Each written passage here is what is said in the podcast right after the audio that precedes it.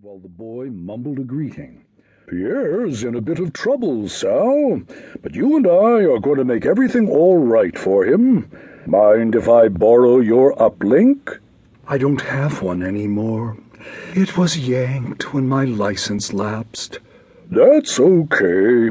I just wanted to make sure you were off the grid. The Scarecrow put Pierre in the front. Then he got a blanket out of the trunk and wrapped it around the boy. The seat snuggled itself about the child's small body. Are you warm enough? The Scarecrow got in and closed the door. Take us out to the highway and then north toward the lake. As they slid out onto the road, the car said, Jack, there are lights on in the farmhouse. Shouldn't the young master take care of this? He's not young any more, Sally. He's a grown man now. To the boy, the Scarecrow said, Is everything okay there? The boy nodded sleepily. Down dark country roads, the car glided soundlessly. A full moon bounded through the sky after them. Remember how we used to take the young master to the lake? The car said. Him and his young friends. Yes. They'd go skinny dipping and you'd stand guard. I would. Then they'd build a campfire on the beach and roast marshmallows and sing songs. I remember. Naughty songs, some of them, innocent naughty. They were all such good kids back then. The car fell silent for a time. Then she said, Jack, what's going on? You don't have a scanner anymore, do you? No, of course not. They'd have taken it with the uplink. Well, when I was put out of the house, the young master forgot he'd had me fitted with one back in his teenage drinking days. When you'd take us across the border and I'd go along with the gang while they tried to find a bar or a package store that wouldn't look too closely at their IDs. I liked the campfire days better. I didn't say anything about the scanner because it gave me something to listen to. I understand. The Scarecrow checked to make sure that the little boy was asleep.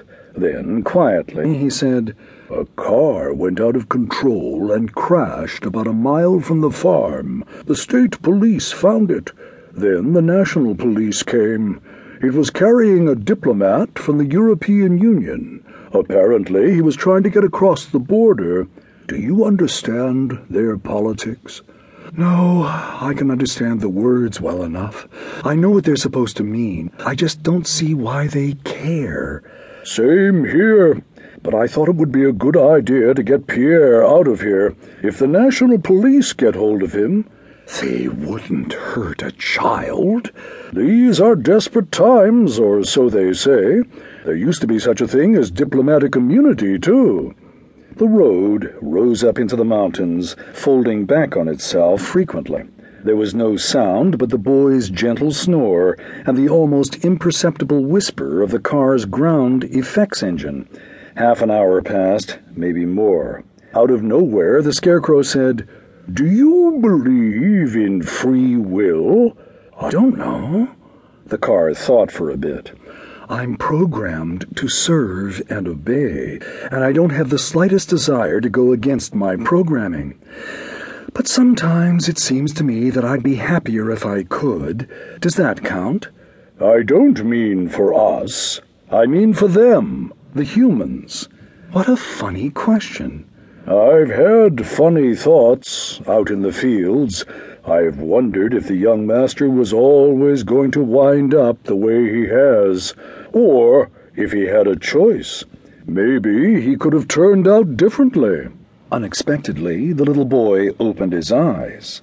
I'm hungry, he said. A second moon rose up out of the trees ahead and became a lighted sign for a gas station. Your timing is excellent, the Scarecrow said. Hang on and I'll get you something. I don't suppose you have any money, Sally? Or a gun? What? No. No matter.